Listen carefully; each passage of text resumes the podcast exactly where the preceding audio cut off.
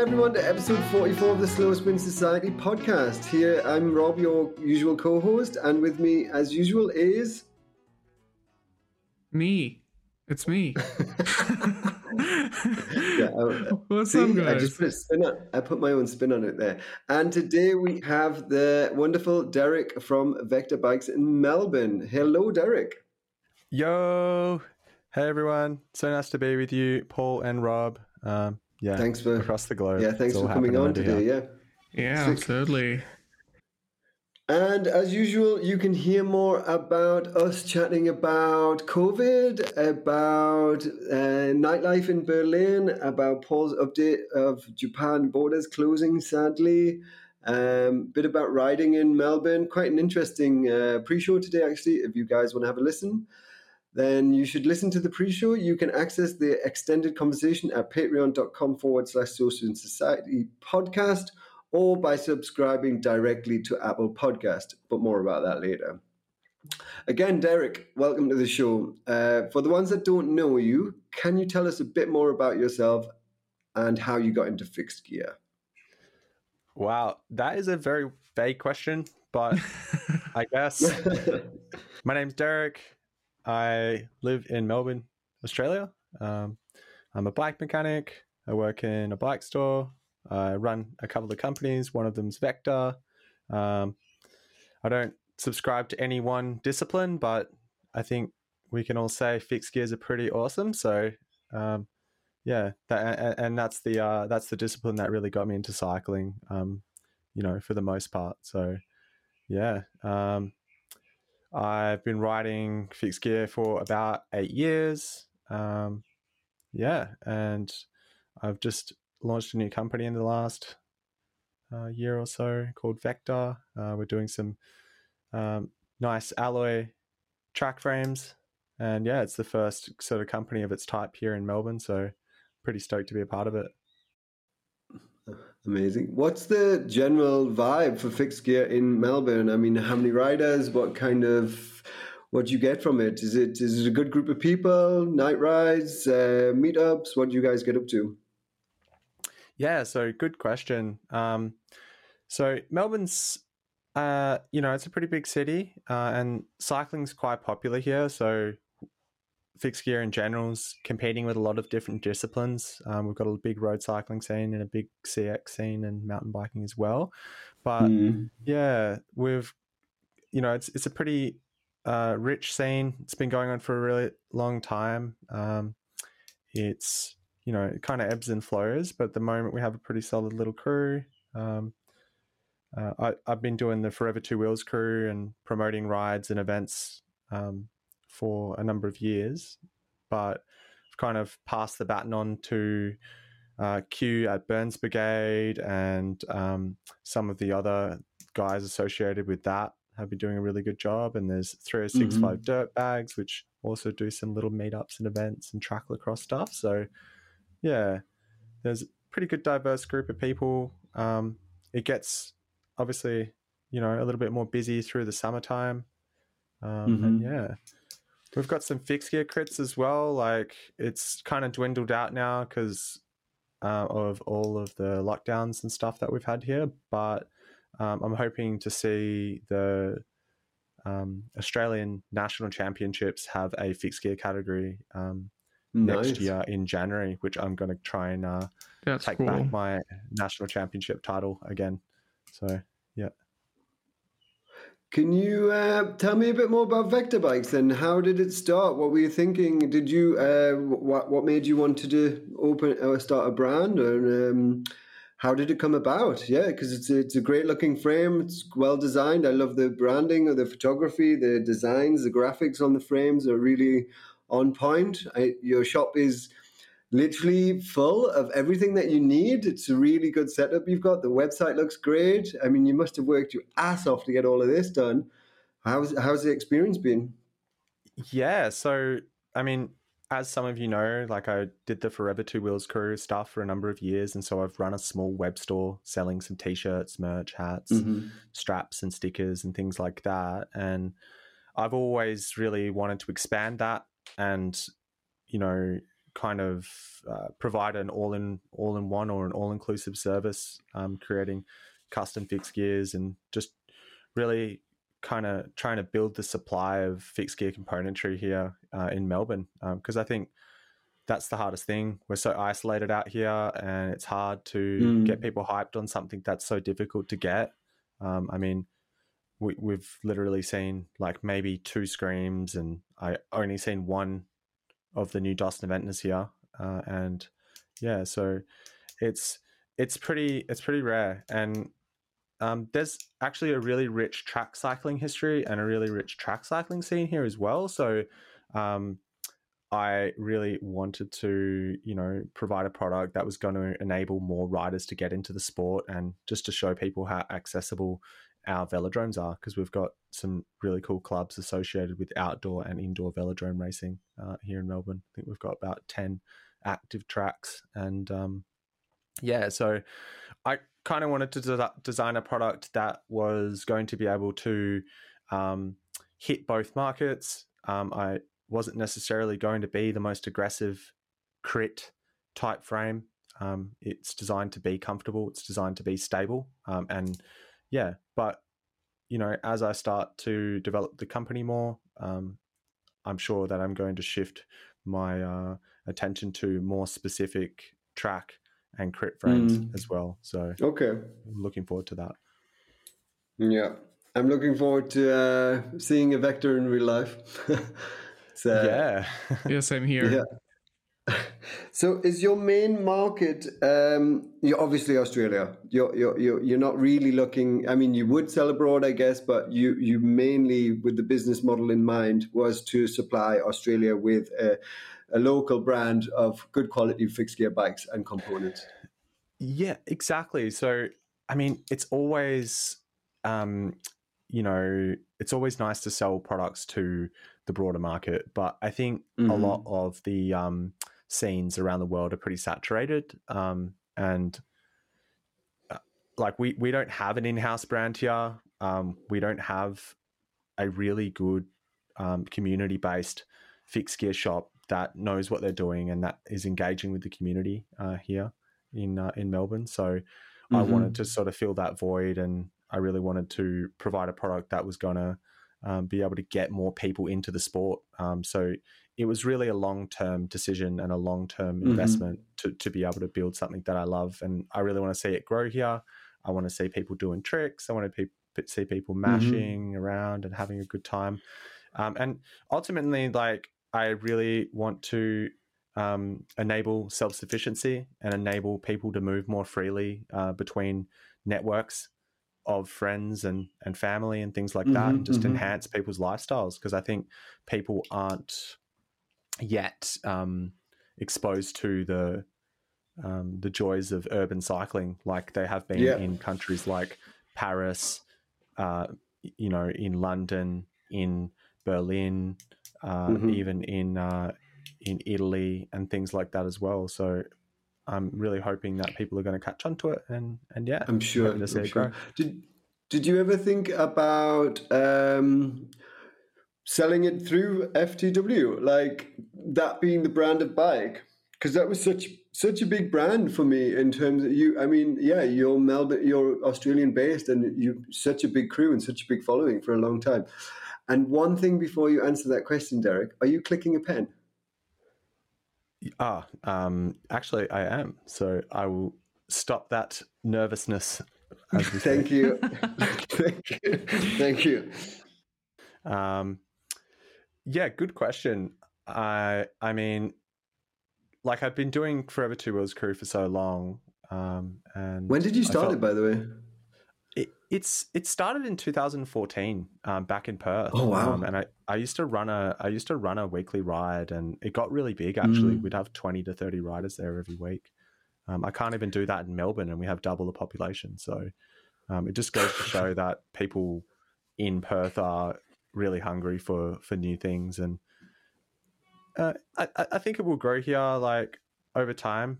Um, and when you do kind of build those consistent rides up, people will probably come. But I mean, ultimately, it was a community based project, um, mm. and I didn't really want to like create a full brand that profiteered from um, the community Ah, interaction. Yeah. Um, Mhm. And so I Yeah. wanted to separate. I really wanted to separate the two, um, and I wanted to push uh, a new brand because I just thought that overall the branding would um, be uh, more diverse um, and would allow um, you know new products to continually be developed. Whereas FTW Crew is quite edgy, um, and um, it the Yeah. meaning of it doesn't really tie in with like my ethos around the company. So I kind of Mm. wanted to develop something new, and also the creative process of developing something from the ground up um, has Nice, been right? super Yeah. super fun and really really hard hard work. But like the payoff's been great. So yeah.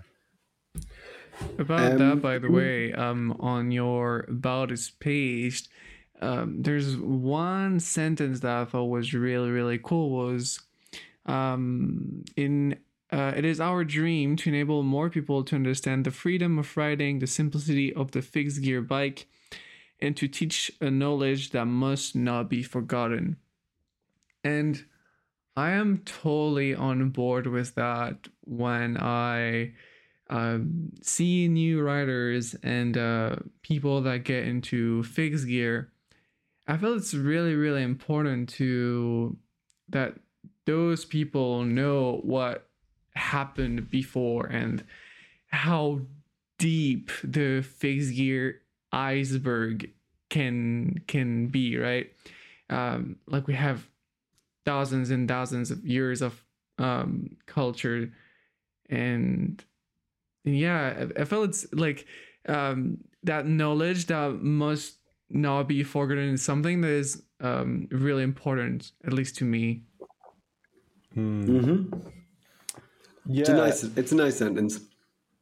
Oh well, thanks, guys. And like, I think I try to embody a lot of my own thoughts and sort of philosophical ideologies around why I ride and and and how that's actually affected my lifestyle. And um, you know, I had a pretty hard upbringing, and um, I guess bikes have been a really uh, important outlet for me in terms of developing my character and um, it has enhanced my lifestyle and and and the people that I've met through bikes and the people that I've seen um, getting in, into the sport and and and enjoying it so much um, ha- has been you know really special. And uh, yeah and I- I just think that as much as bikes can be just a tool um, I think that there's a lot of room for uh, a, a more artistic approach to it. And I think that's sort of Mhm. what fixed gear encapsulates uh, in some regard.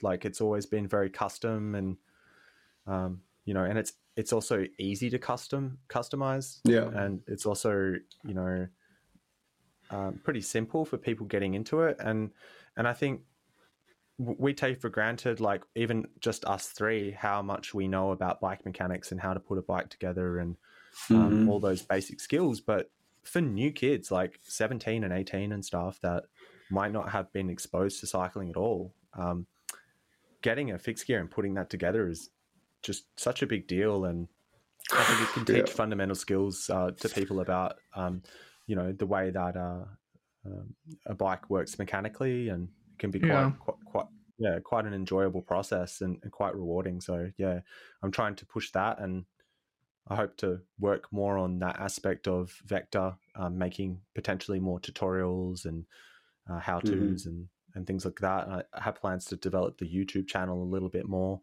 on in, in, in that realm. So I'm hoping to do that um, hopefully next year.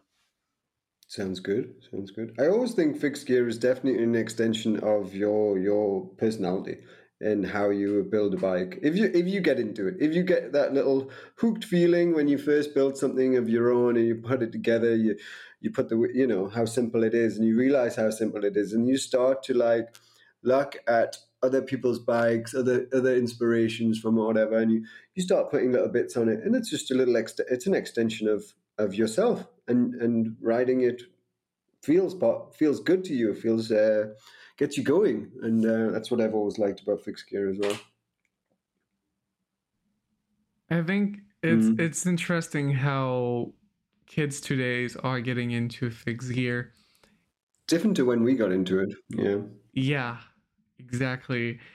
Um, I, I kid you not. Last time uh, I was talking with one, and and I don't know. At some point, he was talking about his bottom bracket creaking a little bit, making some noise. And I was like, "Oh, what do you run? Is it is it a square taper or is it something else?" And it's like, "What is a square taper?"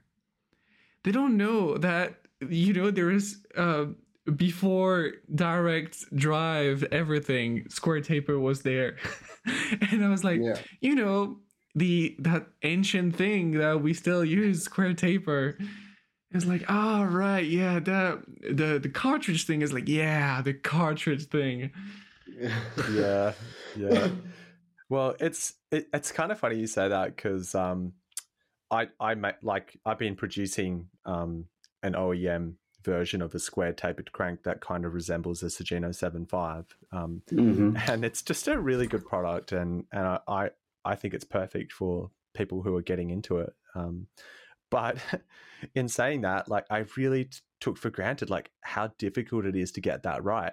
Um, so I've had a few customers um, have some issues with installation error and cross-threading bottom brackets and not tightening up their tapers. They're, they're actually cranks them out onto the taper, and that and, and and I've only been selling these cranks for like five months, and I've already had maybe three of them. So it's Really? it's pretty funny. Yeah, yeah, it's pretty funny, and I, I- think it just really highlights um, how much I need to put more work into educating people on what's required in, in that regard. So you know, plenty of grease, correct torquing, uh, and also to teach people that it's never set and forget um, with, with with fixed gears. And I think you guys would probably relate to that in the Yeah. sense that Oh like, yeah. you put a bike together it, like do not expect there to be no teething process with that piece of machinery um, you know Yeah. a road bike is the same um, you can spend two hours three hours building a road bike to the best of your absolute ability but the customer will always be back um, for something Yeah. for a little little tweak or a little tune up even if it be small so It's just everything beds in for sure. You you, you can Mm. go out down a cobbled street and back, and, and half the things can be loose, even if you've over tightened stuff, especially on a brand new build. Everything needs that time to. Especially bed in. on like a bottom bracket, like a square taper bottom brackets where you need to tie things tight but not too tight. I mean and there is a really, really fine balance on some parts uh on on a fixie and a bike in general. Uh that if you don't know, I mean, it would be really, really hard to find the information somewhere. Hmm. Yeah. Yeah, tutorials I think are a good idea. Yeah. Yeah, uh, I, I think it needs to be done in a way that's quite like like we've all got such nice cameras and like I feel like there's a lot of this information available for uh, road cycling through Park Tools and GCN and you know so, so on. But I'd like to consolidate it into you know the one kind of little spot and really try to educate people. Um, I find myself to really enjoy teaching people on how to fix stuff. So um, I'm Yeah, thinking about too. also running like a little track bike maintenance session at our local track club, um, just to sort of educate some of the juniors on uh, correct torque settings, removing chain rings and changing ratios, and just just the Mhm. little sniggly bits. Because like it's easy to remove a cog, but it's easy to fuck that up really bad. Oh yeah. like holy shit like the and, and even for me like i reef the fuck out of those things um, to make sure that they never come off because Yeah. Um, you know because i just you know when you're skidding down a hill that's your fucking lifeline so if that shit slips you're fucked um, so yeah but then in that same light like some people just put it on too tight and they just never get it off and you have to get it in a vice and it's just all kinds of fun so I mean, Yeah. those type of things are pretty like, yeah, taken for granted, I guess. I think once you know what you're doing, it's quite an easy thing, but it can still fuck up so easily. But if you don't know what you're doing, that's actually there's so much can go wrong. Yeah. But Putting, I build, I do a lot of builds here in Berlin for people who, yeah, I do a lot of wheel building for them, and then do the complete build for them. And we'll do it after hours in the bike shop. So the the shop shuts at either six or eight or whatever, and then they come in and it's all brand new stuff. And yeah, they they they tried to help me out with a lot of builds, especially the younger riders, and they're like, "Oh, do this, do this," and I'm like, "No, put some grease on that, put some anti grease on that, put uh, some yeah," and then they're like, "Oh, really on this as well?" And I'm like, "Yeah, on everything." And then especially the lock ring, I'm like, uh, the the cog and the lock ring, I'm like, "Is it tight?" And they're like, "Yeah, yeah, it's definitely tight." I was like, "You put grease on it, yeah." And then I go and I put it against the wall and I tighten it, and it's like. Pff, one turn more or half a turn more, Shit. and you're like, yeah, yeah. Or a lot of the. Yeah. I don't think people even know the strength to push or how mm. hard they can physically. If you haven't taken a bike apart or putting a bike together a few times, you don't know the physical, the the amount of energy you need to put into to to tighten things down. Um, I mean, how yeah. would you know anyway? You know, how would you know anyway? How how tight is tight for especially something like exactly. a, a, lock ring. At the beginning, I I wouldn't know.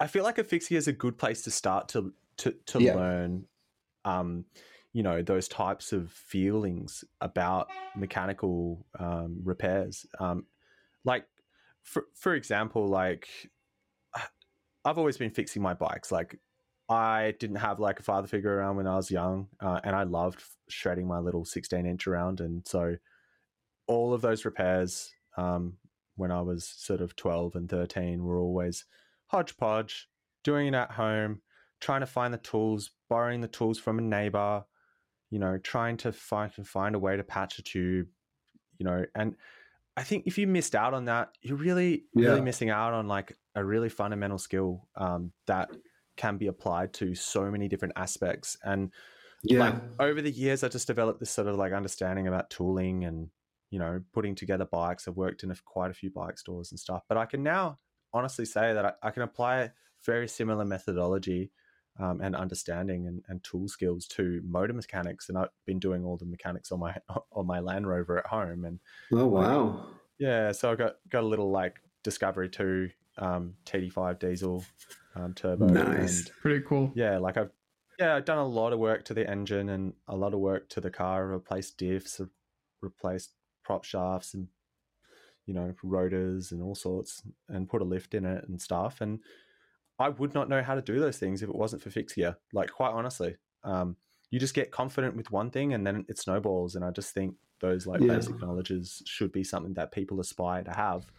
Um, especially in this modern specialist era where people tend to subscribe to one academia and then just mm-hmm. run with that until they get enough money to pay everyone else to do their work. But I just find that to be so unfulfilling. So, yeah.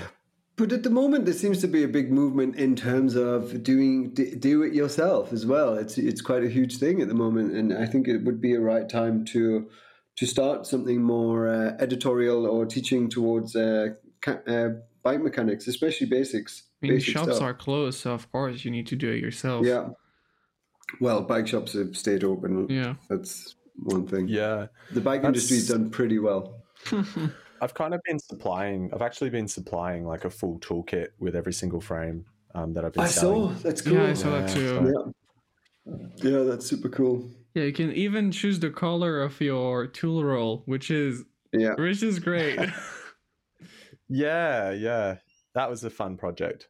Like when you're sitting in lockdown and you're like waiting for frame production and you're just sitting there and you're just like, ah, I need to develop this more. Like I need to do more. I've got nothing else to do. And yeah, then I just came up with this idea to order a bunch of really nice T-handled nickel plated Allen keys and you know give them away because it's a small amount of money into the margin, but yeah. It's a huge payoff for the customer. Um, the, uh, the actual downside to that is is that they tend to fuck with their bikes more, which means that I become more responsible for those fuck ups, which I'm learning now. Um, but whatever, hey, like bit, you told us we could fix our bikes on our own. Now it's ah, fucked. ah, jokes on you, Derek. Like, haha, yeah. I've, over, I've over talked everything and undertalked everything at the same time. Like, oh, cool, man. Fuck. Do you mind um, telling us a little bit about um, how long it took from the first? Pro- did you get a prototype, or how long did it take from design to all the way through to actually receiving and selling? Yeah, good. Yeah, good question. And like before, like in the early days of Forever Two Wheels Crew, I actually had toyed with the idea of starting a bike company. Um, uh, and initially, I had contacted some manufacturers about making some prototypes, and I actually have two prototypes um, that are floating around from 2017. Um, Oh, wow. So, yeah, yeah, and they were not they're nothing like the current vectors. Um, they were round tubing. They were 6061. Um, they were tapered headsets with external bearings. Um, so it's kind of like the Engine 11 sort of style. Mm. mhm. Yeah, and that was called Vector, completely different branding. And I got into that and I just wasn't really I don't think I was mature enough. I certainly didn't have the skills to do it all all, all the financial um, backing to to give it a crack. Uh, and I'm really glad that I waited, but like I don't know if any anyone else who's listening has experienced this same kind of like vibe from the first initial lockdowns in their cities, but I, what what I felt was just like a very like strong urge to just get whatever I wanted to do done right now. Like we're locked down. I don't know how long this is going to go for, uh, and I just had a gut feeling, um, and I I just kind of got stuck into it. Um, and I guess it's taken. I started the process just before I was thinking about the process just before the first lockdown um, for us. So back when the pandemic first started, and then I started to develop the idea around the design and the design aesthetic. Um, a lot of the initial concepts were helped by my friends JP and Roberto, um, who are two um, guys living here uh, from Chile. Um, like I had all of the creative control over the logos and stuff, but JP's quite good with all of the little intricate elements and things like that. So we both collaborated really closely on um, all of the details. And yeah, I mean, we found a manufacturer um, in Taiwan for the frames using um, Chinese alloys, and we Mhm. just sort of went from there. And I wanted to make something a little bit more edgy um, and a little bit more rigid, sort of like Mhm, straight mhm. lines and, and and that sort of thing. And I wanted to break the mold of what bike brands have been doing with the solid logos and things like that. Mhm. And yeah, then it just kind of got out of hand. Like we started with one idea, and then it just it spiraled and spiraled and spiraled, and that, and now I've just ended up sitting there just designing all the little products um, in lockdown um, because had nothing to do and there was no social. was just yeah. So um, if you want to see kind of a weird tunnel vision into my mind through the last two years, then you can have a look at sort of all the little things that are hidden within the Yeah. site um, and the somewhat political ideologies that I've kind of intricately hidden uh, within all of the copy and wording. Um, because I think that if you know what vector means, it means fighter, and I think that we need to fight, um, not in a in, in a violent way, but we need to fight for our rights. We need to fight for equality. We need to fight for Mhm. um, you know our communities and and uh, we need to fight for knowledge and freedom of knowledge and freedom of information and i think the biggest the biggest thing that's happening at the moment is that um, dissemination of you know the things that i really um, cherish about our world and so i think vector's a way of saying hey stop driving your car turn off the fucking tv get on your bike ride to your mate's house and have a have a beer so Yeah. it's kind of kind of the general gist of it Sounds like a good idea. Very nicely said, Derek. Yeah. I like that a lot. I like that a lot. That's very good. Um, Yeah. not gonna lie, uh, today's gear market, uh, it is such a niche, right? Um, and for a niche, it's already pretty saturated. Um, when I saw that you were launching that brand, I was like, this is great that there is something new on, on the market, especially if it's for you guys far east. Um, how did um, how did the kind of public answered uh, to to that to that new brand because I was really happy that something new was hitting the market, but I I can't conceive that a lot of people were like, oh yeah, but there's just one more, and I'm and I'm not sure we need more at the moment. Yeah, sure. Yeah, I mean, it wasn't designed for everyone, um, and it certainly wasn't directed to be the next Dosnoventas, and it's not directed to to compete with Scream and all these global markets. Like I'm not based in Hong Kong and I don't have distribution networks that enable me to be able to send my units tax free to all these different countries. And the, the, the, the biggest like the biggest thing for me was that I wanted the stock here. It needed to be in this country and I wanted mm. to try and develop the community here because this is what I get get to play with. Um, you know, I don't get to interact with everyone except online in different countries, and yeah, uh, it ruffled some feathers. Like I, I, I must admit, like people who who have been pretty hardcore here had everything to say about it. Um, but in the end of the day, like if and if you you're trying to start a project of your own and you're worried about what people are going to think about you, just stop for a minute and think, you know, you're the one that's walking the walk.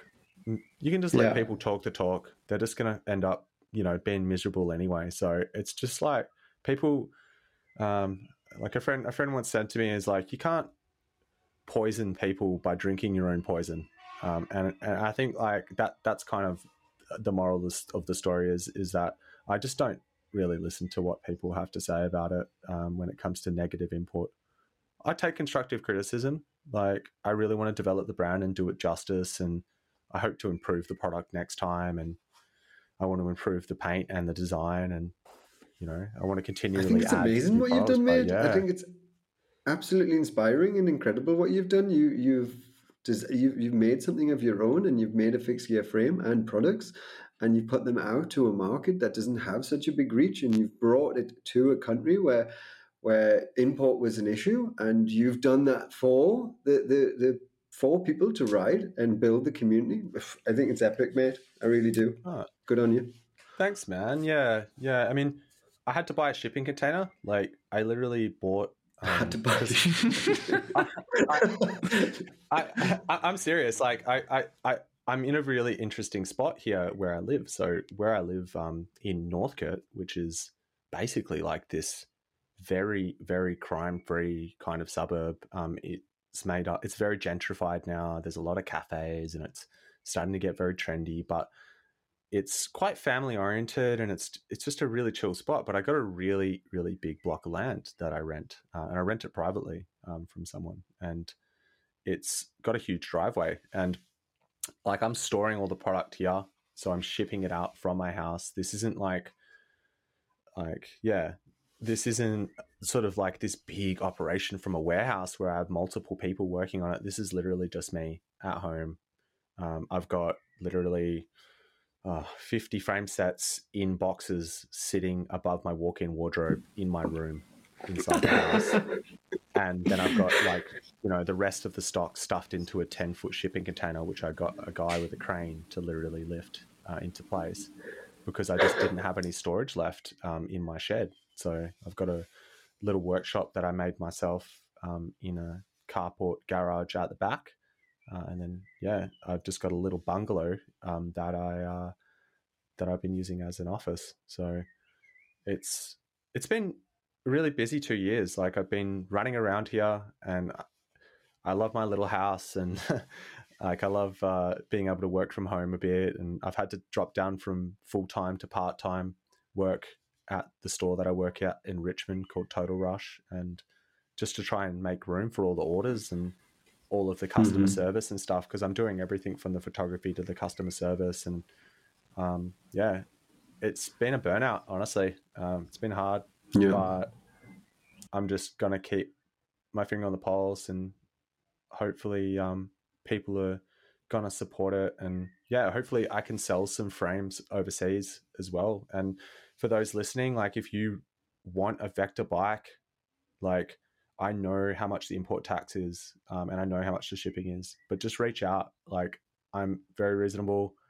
I want to make sure that people in other countries do have access to the product for Yeah. a reasonable price perspective to their economy. Um, and like it's kind of role reversal because people here have always really struggled to get um, bikes in, and there was always expensive shipping, and it's Mhm. always been really hard.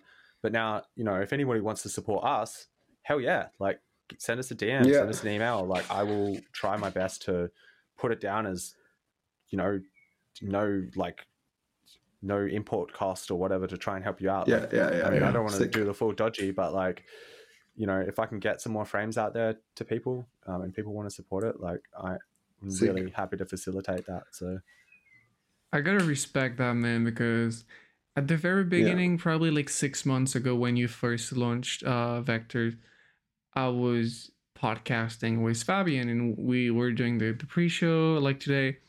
And I was like, oh yeah, there's that new brand coming out. And um Fabian and I was like, okay, um, what do this brings to the table? Is this uh, does it bring anything new or is this just one more aluminum frame um, to between others, right? And I was happy that something new was hitting the market, like I said, you, but I could also see the criticism. Um, and really fast, I was like, wait, it's only one dude doing that from like the design and reaching to uh, companies overseas to produce everything and then having a stock here in Australia rather than just having them into like a warehouse um in in, in Taiwan and having the orders directly go from there and shipping them shipping them from there. Um mm, like to any level you have to respect that uh because this is a tremendous amount of work. I know how hard and incredibly painful. It can be to deal with asian companies uh, when you want your product to be that way. And they're like okay but we'll tweak it a little bit. No i want it to be that way. And Yeah. yeah, you just you just gotta respect that. I'm i'm really impressed that you did all of that Uh, on your own. I, I appreciate that. And like, out, like the thing is with like the market at the moment, you can't reinvent the bloody track bike. Like no th- there's like Alloy's Alloy. Like it's a fantastic platform for any bike. Alloy cross bikes, Alloy whatever. Sure, uh, it's price point available for people. So people, it's accessible. It's um, it's strong. It's consistent. Like the amount of TI frames I've seen crack is phenomenal. So just alloy is just so robust and it's also very sustainable. Um, so I just I think although like sure like I'm not doing anything really different to Dosnoventas or Scream or Engine Eleven or some of these competing brands, like and kudos to them like they've been making a great product. They do a very good job at what they do. Um, but in hindsight, like we don't have that here. Um, Yeah. yeah Yeah. I Yeah, think you and- are doing something different. Yeah. and I, I, I also I want to sell completes, and I've been selling a lot of completes to people, um, and because people getting into the sport, um, they don't necessarily want to have to source all the parts themselves. Uh, and then the second thing is when when someone pulls a vector bike out of the box, like I have literally built that shit like to the best of my absolute ability. Like if you order brakes, your brakes are dialed and you, and and aligned perfectly to the rim, and I've pulled the rims out of the bikes and or pull the wheels out of the bikes and trued them all and made sure that they were assembled correctly. And like I just I tr- try to take a lot of care in making sure that when you do get your bike, that you know it's it's working. It's it absolutely on point and it's been built by you and you, you've looked at it, Exactly, you, yeah. you've checked everything. Yeah. Yeah. Yeah. and I'm into because I work with a specialized store. Um, we work. I work in one of like the biggest specialized stores in the country, and like we have a pretty high turnover. And like I actually have them to thank, or I have Total Rush to thank for developing my attention to detail, um, Yeah. in terms of like the way that we put out S works and the way that we put out high end road bikes, like the same level of detail I'm applying Yeah, to yeah, yeah. that's worth like literally one tenth of the price. Um, so I and, And it's a hell of a lot and of attention to detail. Well, you, just have to, man. Like, like people want to have a good experience with their bike, um, and I'm just hoping to be able to develop that customer base, um, and then hopefully move into an actual physical store um, next year or late next year. Because the amount of times that you know this is the, you can pay the four, five hundred, six hundred euros for a 6KU or a shitty shitty single speed, and you know, or you can buy an internet thing for 350, 400, and you know the bar the the, the handlebars like is a downer, not a riser, because they haven't set them up. The levers are like sticking up, so you're going to break your wrists. And the brakes aren't dialed in. The wheels are already not true because they're factory made cheap as fuck. It's it's like if you can show the quality of components, the quality of putting the bike together, the, the, that gener not that generosity, but that that amount of time and effort, that and and you keep that cost price at something that's actually not overly killing the customer, then I think you've you, you're onto the right way to go in terms of how to push fixed gear generally and how to get a loyal customer base. Yeah, you got to select the right componentry as well for an entry level. Yeah. like Yeah. Like there are some things that like I mean you you guys would know and people who are into trick track and all of that will know that some things matter and some things don't. Like it doesn't matter whether you have an MB stem or a Thomson stem, Yeah, yeah, but it does matter if you have decent rims. It does matter whether you have a yeah. decent frame, decent forks, a decent saddle. Um, you know, it matters whether you have decent straps and decent pedals, but it might not matter so much how dialed your cog is because you're just going to be whipping that shit around anyway. Like, yeah, So- yeah, and that's kind of why I've gone for like a you know like a CNC alloy cogs and super lightweight, and you know they just What they just that was a good question. What are the what are the products are you selling yeah. So, um, and brands? to.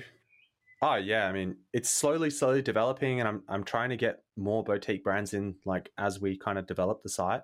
Um, but the brands that I am getting in, or that I have it on there at the moment, so I've got a couple of products from Vector. I've got Vector AL cranks, um, so they're just basically square taper cranks, and I've got some cogs to match those as well, and lock rings. So they're just a uh, 7005 um, T6 heat treated alloy CNC machine cogs. They're really, you know, they're really nice quality. They don't last as long as steel, but um, in my opinion, um, people want to swap their ratios um, quite a bit, and because alloy's a little softer, you get a bit of more of a little bit more of a quieter and a smoother ride. So I quite enjoy that aspect of alloy cogs. Um, and then Mhm. yeah, I'm selling some hubs, which are basically kind of like a Novatec style hub. I think they really hit the, you know, hit the market for a good starting wheel set that's going to last you for ages and is fully serviceable, Mhm. you know, replaceable bearings and standard Mhm. 10 millimeter, 9 millimeter track nuts. So none of these weird, like, you know, Imperial system threaded axles where you're going to get into trouble trying to find the right thing. So I'm trying to select products that people are going to be able to easily get their head around um, and and to help people get into it. So that's why we've got H Plus Son um, on there as well because they're just a really good starting rim and very economical. Uh, and then, yeah, I've just got in Rotor, um, which is pretty cool, and that they're doing some modular crank systems, and um, got some Mavic Ellipse wheels up there, and what else have I got? Um, Izumi, um, and yeah, I'm just sort of slowly, slowly building up the list. And yeah, I really want to get some boutique stuff in there as well. Like um, uh, we've got Ruck Rack uh, recently as well, which has been doing absolutely phenomenal. So Ruck Rack is a um, brake mount fork um, dropout mount stainless steel racks. They're made in uh, in central Java, um, really small Mhm. factory, uh, and they've been incredible to work with. And those guys are, you know, making some really high quality stuff uh, for a really good price. And I think I've I've got also um, some Vittoria and Continental tires up there as well. So yeah, it's it's a long process. I, I, I don't have a lot of um, equity to work with or a lot of capital to work with, so um, I have to be very careful um, with with what Yeah. I select. That's already a good amount, though. Like Yeah, yeah, someone yeah. that wants a complete uh vectors, for example, that want to upgrade it a little bit. Uh, you have everything he needs Or she. or she. he or she, I, like I think I'd like to get Thomson, um, and I'd Mm. like to get a bit, bit bit more nice nicer selection in the cockpits and things like that. And I want, want a bit more um, things that you can customize the bikes with, like some like I'd love to get some Arn chain rings. I'd love to get some Altar. Like I'm really not prejudiced as to where the origin of the the product is, as long as it has attention to detail in terms of its um, intended use and the way that it's been designed. So I'm trying to, you know, if if if you are a manufacturer and you do want to stock some stuff on here, like I'm all ears because anything new that I can get is going to be know, super exciting for the community here and like it's just such, a wasteland out here for bike parts so it's Hmm. like anything cool that we can get here is going to get people hyped. Um, one really big brand that i've been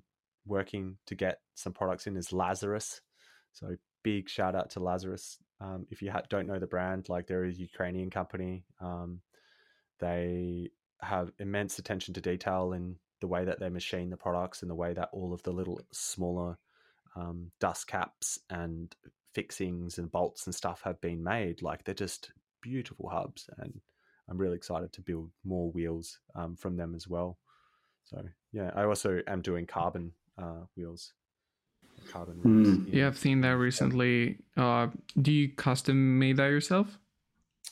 Yeah, I do actually. So um, I do a bit of wheel building. Um, I have been making some track wheels for the indoor velodrome.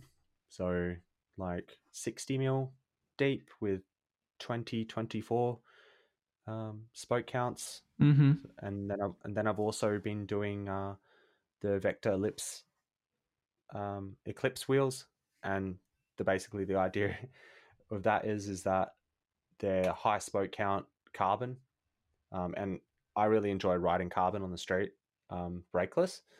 Uh, I just feel it gives you just this really meaty kind of feel, um, Hmm. Mhm. especially um, if you go for like stuff that's fifty or below, like ninety and stuff. Just to me, just seems and feels very over the top, and just makes a very very crazy sound when you skid. And I'm, I'm not about that um, but I like I like the lightweight feel of like a 45 mil carbon with a really wide profile.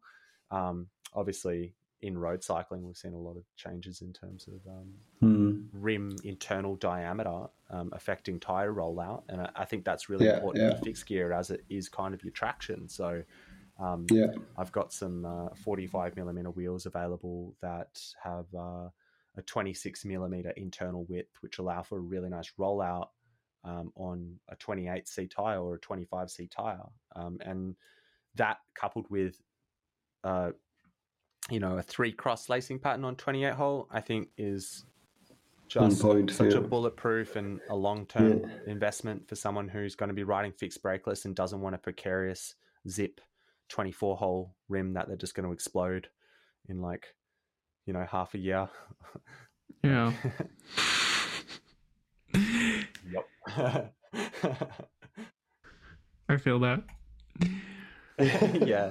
But you guys you guys are pretty practical with your bikes. Like, I mean it's all um DT Swiss or like something, you know, a little bit more robust, especially for the tricks and stuff. So but Oh, I know yeah, there's a I'm- few yeah. guys in the scene in Berlin that have some pretty crazy bikes, so but I'm sure they're not doing Keo spins or fucking you know, Yeah. this or that. You would hope so. I mean, you Well- would be surprised with how little. I mean, you don't need that many spokes to do a keel spin, at least on your rear wheel. Yeah, No- maybe not a no- Keo, yeah, maybe more not- like a like a 180 half cab Yeah. or something like yeah. like Yeah. yeah. Yeah, but But- not too many cues either. It's still a lot of stress. It's still a lot of stress. Oh man, like we got a writer here. I, I know you guys know who he is. Uh, ADX Proof. And, Yeah. and sh- shout out to Rob and shout out to Ray Max Rob. As well. Yeah. Yeah. Yeah. Yeah, Max and Rob are just yeah insane. I love those guys so much. yeah, just wanted dude, to say. prodigies, prodigies. And Yeah, Ro- Rob's talented not just on the fixed gear. He's just he's the type of guy that like I roll up on any bike. Like I'll roll up to the hangout like on my gravel bike, and I'll be like, "Yeah, I can do a track stand. I can do like a 180 endo." And I'm like, "Yeah, cool. I'm hell good at riding my bike." And he's just like, "Hey, give me the bike. I'm gonna do some tricks." and I'm like, "Okay, Rob." And then he just like manuals the fucking thing like forever, yeah, and then does like a nose like bonk off something into a 180 and then like half cabs out. And i'm like that's a $10000 gravel bike man. Like, just, like, take it easy? I was like can you just take it easy bro? And he's like whatever. But yeah he's just so talented. He can ride any bike. He can wheelie any bike. He can jump anything and yeah he's just been doing it for so long and um, yeah. I've been so influenced by Rob to be honest uh, since I started Yeah. tricking, and uh, he's such been he's such a nice guy to, to watch as well. He's always Yeah. smiling and always buzzing so and always dedicated yeah yeah yeah yeah, I don't I love with that him about him. enough. Like we live, we live very um, secular lives in the sense that like Mm. he's just the type of person that like, like Rob don't ride with you. Like you, you ride with Rob or you don't ride with Rob. like quite, quite, quite literally, it's like going for a ride. I'm like come or don't come. I'm like okay, fine. I'm not coming because I have this other plan already. Like it's just like it's just hard to link up with him sometimes. But Yeah. like, I, I really miss him and um, yeah, we, we still hang out from time to time. Um, but yeah, I, ha- I haven't see you doing a guys lot of hanging out. tricks, Yeah. So One more question um, that is a bit more wide, but as today, as um, a brand owner, um, what do you think about the the fixed gear culture and the fixed gear community as today and the way it evolved and from like the past, I don't know, like five years, I would say. I, I, I think that all things ebb and flow. Um, and I think trends always come back around, like fashion and things like that. And I think we're at a bit of a point where we've just had so much growth. Um, and now it's tapering off a little bit. And but I think it's going to come back. Uh, and I don't know what it's going to come back like, um, especially over here in Melbourne, at, at, least. But it's it's been crazy. Like I've been watching this Instagram stuff since 2014 and watching it kind of develop from this messenger esque kind of vibe. Um, narrower bars, you know, more like grounded kind of tricks to something much, much, much crazier. Um, I didn't think that alloy track bikes were going to be so fucking strong. Like, Yeah. doing some crazy shit on alloy. Like, what the absolute hell? Like, in fact, I would arguably say that steel is more precarious um, in terms of bending and things like that, from what I've seen um, from Rob and, and other and other riders. So, I'm just seeing, uh, I guess, the progression of that, and um, it's a big shame that Red Hook Crit has sort of dwindled out. Um, and I think that was a huge influence because of the major sponsors and stuff like that. And we're Mm. competing with, I guess, more ba- like less bandwidth of people's attention, and I think that that's what we have to start thinking about. Um, I think if people who are really influential in the fixed gear scene want to see it develop, I think that there needs to be more talks with larger corporations to get more cash injection for Mhm. actual proper events. Um, I think that there needs to be global events. Like it's hard to do it at the moment. Like, and I obviously realize that the lockdowns and stuff, but at least in your own city, if you can get more local businesses on board to try to spread the word about fixed gear and collaborate with local cafes or bars or restaurants or local stores, local creative companies and things like that, like I think that that's going to expose more people to the sport, and I'm really hoping that that's going to, you know, push it. Because the the social space and the online Instagram shit is one thing, but the real the real count like the real thing like the real important thing is that people are actually riding and the community is actually Yeah. buzzing and the actual physical gatherings of people are happening um, because that's where the friendships are made and that's where the bonds are made and that's where the actual endorphins are really running from so i think that that's what needs to happen more um, Mhm. i certainly want to put more effort into that over here um, and yeah i mean it's developed definitely for the better um, but i do kind of miss the vibe that you get from the old time macaframa mash kind of era um, people need to make more mashing vids like go ride some hills like Definitely. I. I- I wanna see thing. some- Like I love tricks. Yeah, yeah. man, like, where's the adventure? Like, let's let's fucking hit some some crazy hills. It's like, just- get get Yeah, fit, yeah, yeah, yeah. get fit, everyone. Uh, like. I wanna see that come back. race- Yeah, the racing and the riding and the and the alley cats. Yeah. Um, that's really what gets me. And and yeah, I can, I can wheelie my bike. Like I, I fucking love wheeling my bike. Who doesn't? But um, I'm Yeah, really about true. riding riding fast and I'm challenging myself. Like I did a ride the other day. Um, put up a thing like fixed hills. Anybody want to come? And like I had like six people rock up, and um, it was 60 k's, a thousand meters climbing, very punchy um, hills out just outside of um, where I live here, out into Eltham and into the hills in Mount Pleasant, and I died. Oh, yeah. died. And, oh man, and like, and I'm pretty fit. Like I've been doing like some road cycling, and I thought I was solid, but I haven't done a ride like that for ages. Uh, and a few people came with me that were fairly novice, um, and they they got through the whole thing. First time riding on a group ride through probably one of the more treacherous rides that you can do on a roadie, and they came out the other end fine. Um, so if you're thinking about doing something crazy, just go do it. Um, and Yeah. just sit on the couch for like three days after because like you won't be able to walk. yeah, and the shower after, so like the the mm. the rewarding shower. oh yeah, for sure. It was really hot. I that need to- too. I need to take a bath after that kind of ride. A bath, a complete bath. Yeah, I like to. Yeah, I like to soak. Yeah, Put, my put a bit of magnesium in there, magnesium Yeah, yeah, yeah. sulfide. Get the muscles really, really chilling down on you. Yeah, Put on some incense. put some slow jazz on. Yeah, yeah. Really, dim down the lights. really Yeah. get deep, get deep into those loins. oh my god.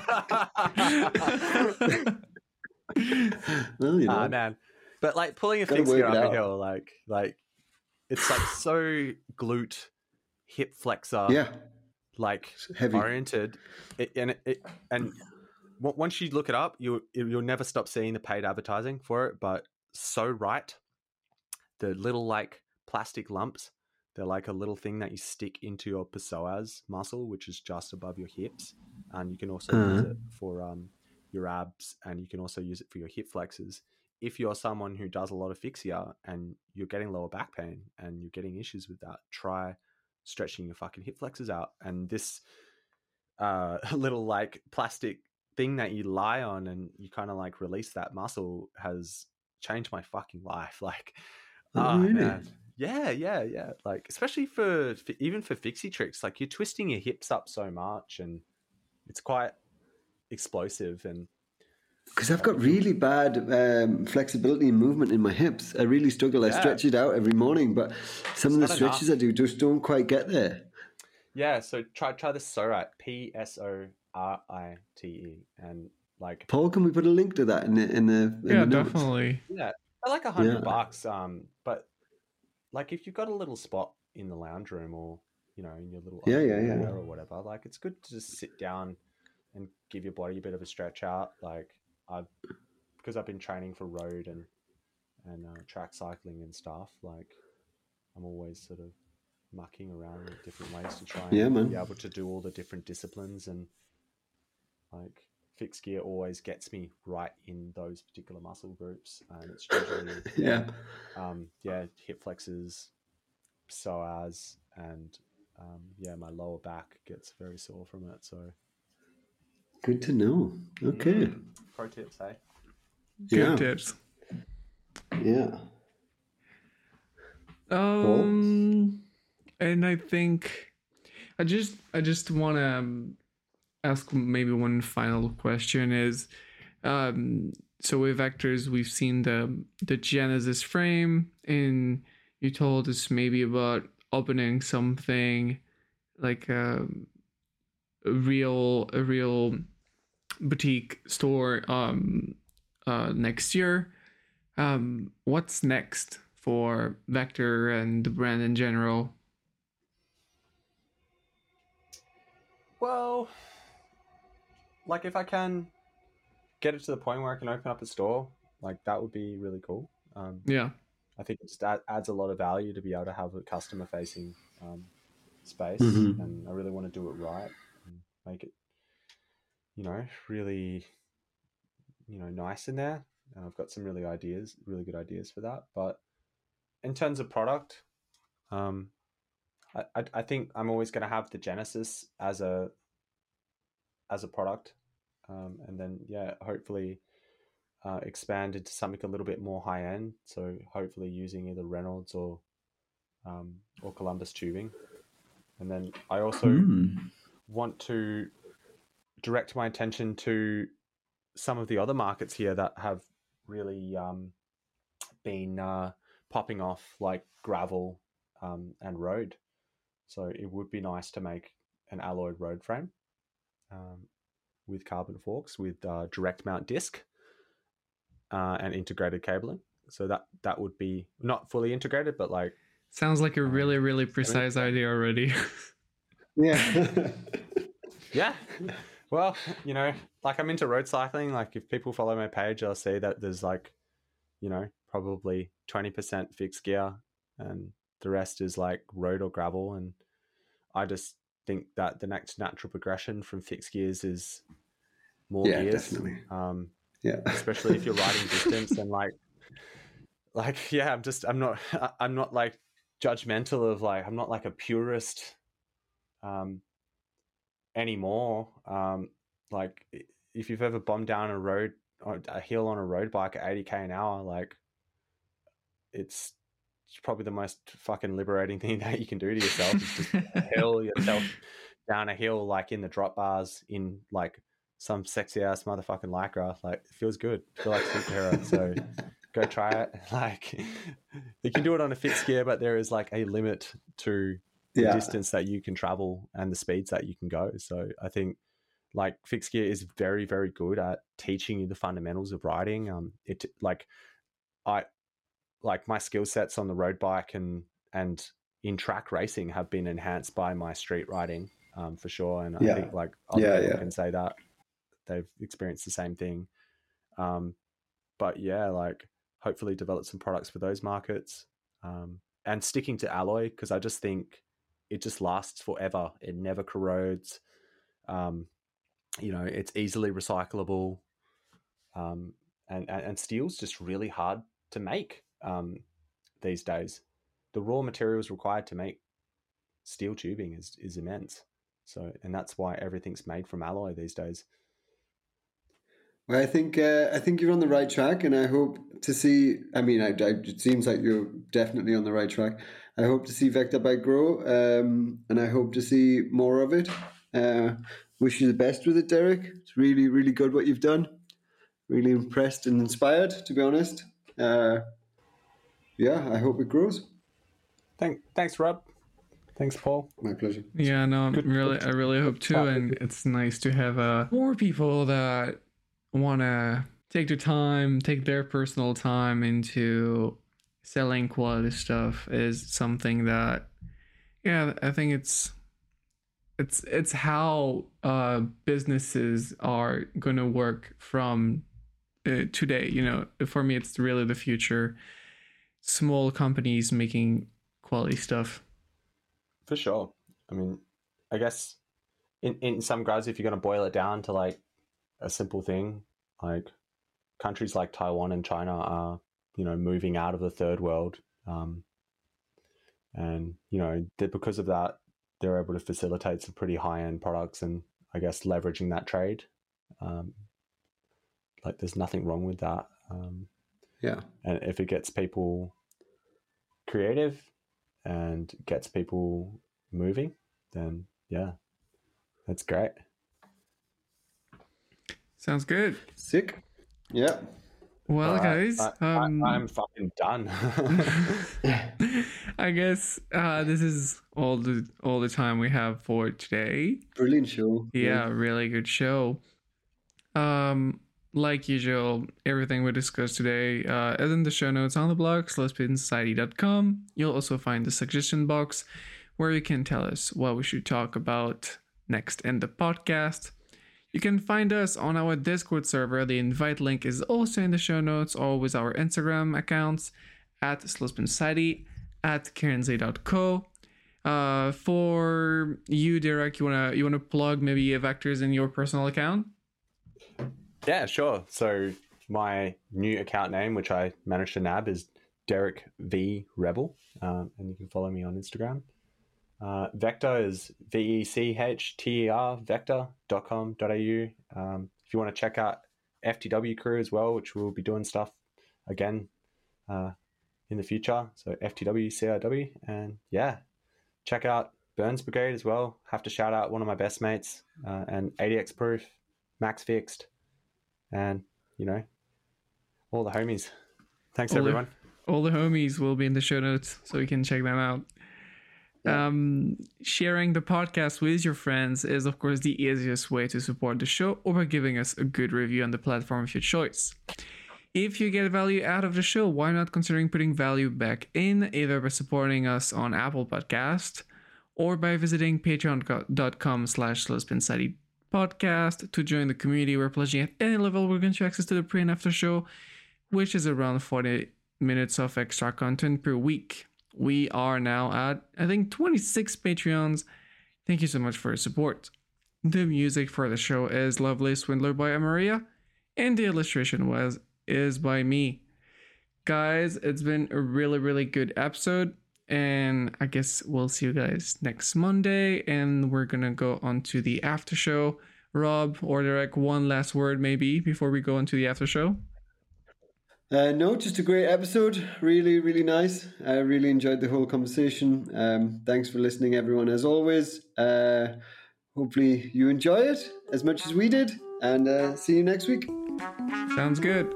Have a good one. See you next Monday. Thanks, everyone. Bye.